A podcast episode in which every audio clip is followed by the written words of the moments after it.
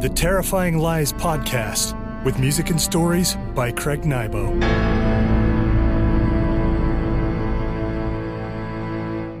Hello, friends, and welcome to another episode of the Terrifying Lies Podcast, where dead just doesn't stay dead. I'm your host, Craig Nybo. I'm happy you've come to this room where we gather every first and third Friday to delve into the shadows that haunt our imaginations. Here, we peel back the layers from stories that send a cold slither down the spine and keep us breathing in the shallows. Let's confront our fears together today, shall we? Just a warning today's episode is part three of a three part series. If you haven't heard parts one and two, I encourage you to go back and tune in. Otherwise, you might find yourself a bit discombobulated. Let's dive in today's story the conclusion of Evil Exhumed. Again, you will find that this story is written in first person. That's because it's part of a set of stories that I wrote a while ago that I call Hypno Nightmares. For you to listen to the entire nightmare, you would listen to an induction to bring you into a trance like state, then a suggestion or a story written in first person to put you right in the middle of the action, and then finally an awakening to bring you back out of your trance and into regular life. With no more delay, I give you Evil Exhumed, Part 3 of 3, written and performed by me, Craig Nybo.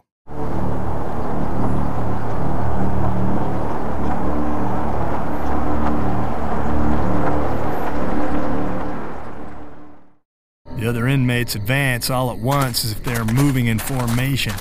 The crimson glow coming from the burning penitentiary casts an eerie yellow back glow on the men, highlighting their shapes like flickering brimstone. Hey, Mitchell! Lyle Langevin shouts from in front of the bar. He hands his baseball bat over to Joel Starkey and raises his 38. Stay back, you warn Lyle, but he isn't listening. You kill any little girls lately? Lyle says. You know, I've been practicing down at the range. I don't know why. I suppose a man just has to be ready to defend his and his own. Lower the weapon, you shout. Several of the cops behind you cock their guns, a symphony of metallic clicks. This is for all those poor kids you killed, Lyle fires. The snub nosed revolver proclaims its sharp report, filling the night with its percussive exclamation. Before Lyle can touch off another round, and before you can even register what's happening, Leon Mitchell stands next to the shooter. Lyle, still aiming at the place where Mitchell stood only a second before, doesn't realize that his target has moved with superhuman speed and is standing right at his ear. Leon Mitchell issues a series of guttural chuckles that come from somewhere just north of hell. Lyle whips around and tries to fix his aim, but he's too late.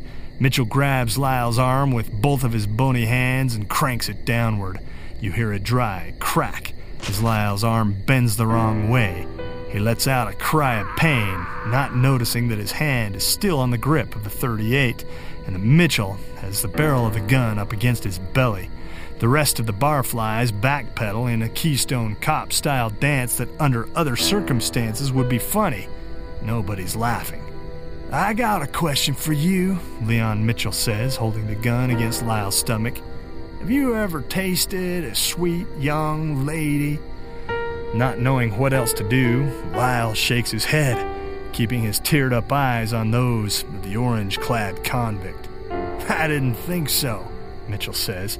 He turns to the rest of the barflies and bares his teeth in a grin that can only be described as good natured. Hey, don't knock it if you haven't tried it.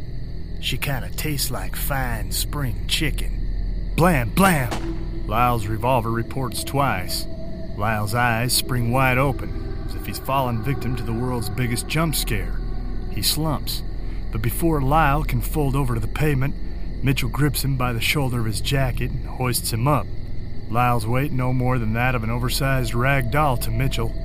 Lyle moans as his life force begins to fade away. Well, it ain't the sweet taste of spring chicken, Mitchell says hoisting Lyle up off the pavement, holding the man out in front. Lyle's feet in the act of a stupid dance, reaching for the security of the sidewalk. But hey, Beggars can't be choosers. Leon Mitchell hugs Lyle in close and buries his teeth into the man's throat. A wash of new blood floods out of the fresh wound, dampening Mitchell's chin with a slather of crimson gore. Mitchell cups off the flow with his lips and drinks, taking the warm liquid directly from Lyle into him. The slathering sound of Mitchell's meal causes your stomach to curl in on itself. Somehow, you manage to hold down the piece of pie and coffee you ate at the diner earlier that night. Does any of you have a clear shot? You shout back at the other officers. They mumble out something in the way of denial. Nobody fires. You want to take Mitchell down, but the risk of hitting Lyle is too high, even though you know he's a goner. After finishing his feast, Leon Mitchell lets Lyle go. The former bouncer for Bixby's Tavern collapses in a pile to the sidewalk. Mitchell aims the revolver at Lyle's head. If you ask me, he tastes kind of like stuck country hog. He fires two rounds, dry pops the empty gun twice. Lyle's head explodes like a honeydew melon. Mitchell chuckles to himself and drops the gun. Abel Shaw, looking more sober by the second, and the two women, Rhonda Simmons and Sharon Horn, break for it, running straight up the sidewalk, away from Leon Mitchell. At the same time, you hear Joel Starkey say the last sentence of his life. Let's get him, he says to his brother. He winds up with his baseball bat, steps into it, and brings it around, Hank Aaron style. Only Leon Mitchell is too fast and too powerful for the would be pinch hitter. Mitchell snatches the bat by the shaft with one of his bony hands and yanks it free, causing Joel to stagger into the man he was just trying to smack down.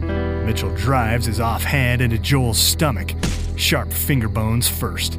Joel doubles over and issues a pained yelp. Joel's brother, Josh, backs away, a sudden case of hysteria overtaking him. Josh waves his hands in front of his face. No, no, no, no, no, no, he says. Mitchell explores inside Joel's rib cage, churning up the guts he finds there with his sharp fingers. Joel's intestines unravel onto the pavement, slopping down like a chain of smoked sausages. The Terrifying Lies podcast will return after this short commercial break. Welcome back to the Terrifying Lies podcast. Mitchell lifts Joel, still writhing above his head. A wash of blood drips down from above. He turns his face upward to his new snack and drinks the ichor as it spills out taking occasional licks and snaps at Joel's dangling intestines. He lays off his feeding and smiles at you, his face awash in crimson wet. What do you say, boys? You want a taste? Shiloh Greaves and the other inmate grin. Mitchell hurls Joel's body at his two accomplices. Before the dead weight hits the sidewalk, the two inmates snatch him out of the air. They become ravenous beasts as they eat tearing enormous, sloppy flesh from Joel's body with their teeth. Stop where you are, Mitchell shouts, pointing at Abel Shaw and the two women. The three fleeing barflies halt. Run for it, you shout in your mind. Get out while you can. But the three runners, stunned by a hypnotic force that you don't understand, just stand there, defeated, shoulders slumped, facing away from the predator who seems to exude some kind of psychological control over them. Nobody gets out unless I say they get out, Mitchell says. The other inmates act in symphony, shooting over the blacktop and taking down the routing barflies with the speed of lightning. Fire, you order. Until that moment, you are concerned about collateral damage, but there's no longer any risk of harming innocent bystanders. They're all dead, except for Josh Starkey who continues his pleading backstep, hands in front of his face. No, no, no, no, no, no. You put two rounds into Leon Mitchell, pair of backward jerking steps, and a new Jackson Pollock painting of blood on the wall behind him indicate that you're making headway. From the corner of your eye, you see that the other officers have picked their targets. Other members of Mitchell's party dance under the hail of incoming bullets. You unload the magazine of your first shotgun and draw your service pistol you aim and fire. Leon Mitchell dances in the lead rain. A couple of rounds fly wide and whine away, ricocheting off the front of Bixby's tavern. You hear Josh Starkey shriek, hit by a ricocheting piece of lead. He stops cold and puts a hand on his side where the bullet enters in. You pick up the other shotgun from the driver's seat of your cruiser and move out of cover. You walk across the road toward Leon Mitchell. Something tells you that if you can take him down, the other members of his posse will fall.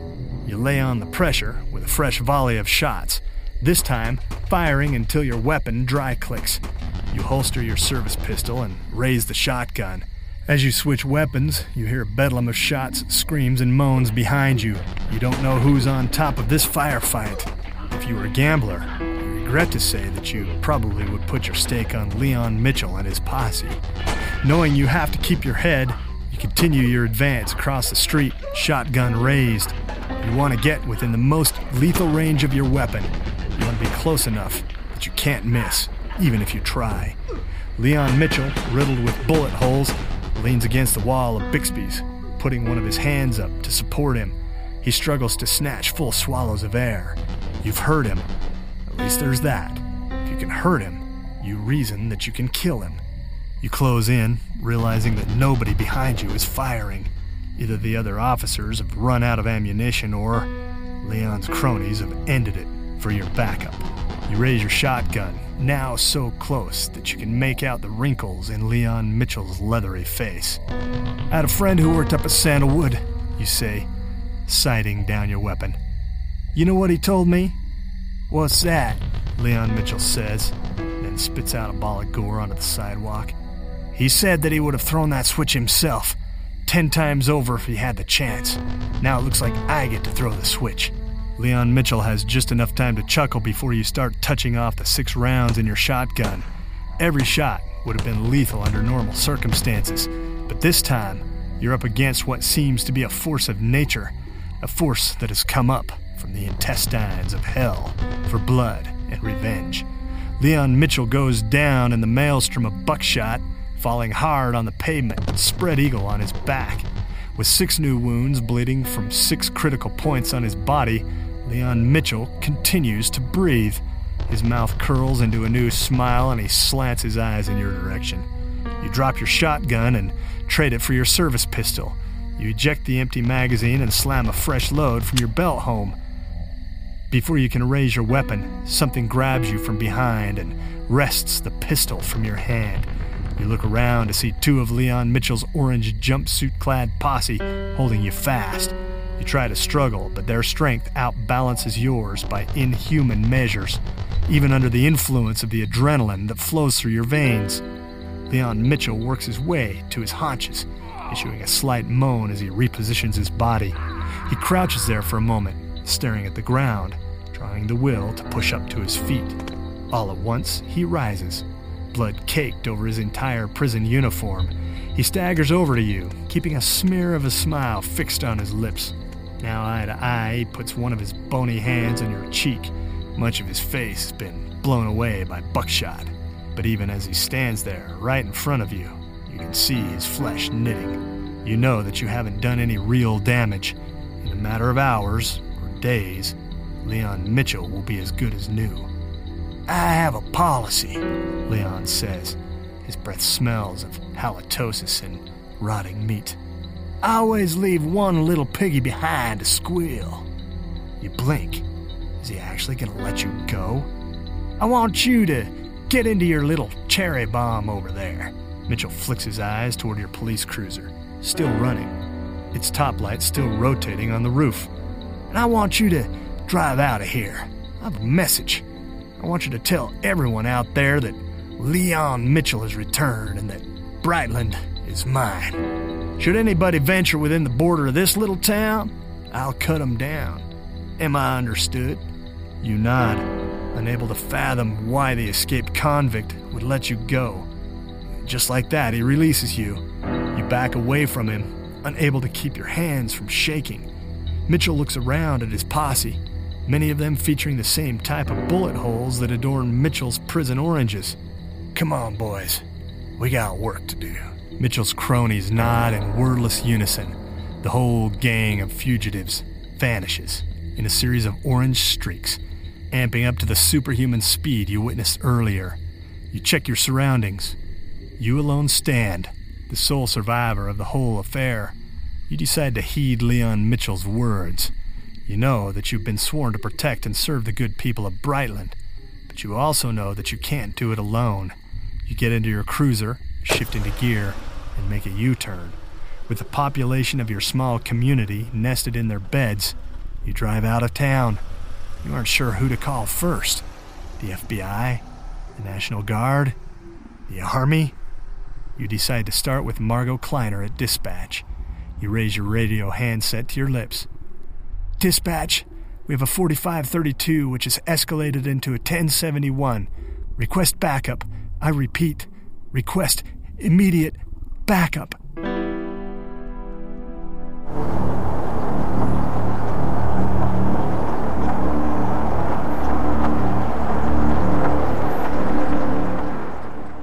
For today's song, I offer another brand new original. Since this story is all about Leon Mitchell and his undead rampage across your small community, I thought I'd write a conclusionary song about Leon himself. This one is called Mesmeric Sparks.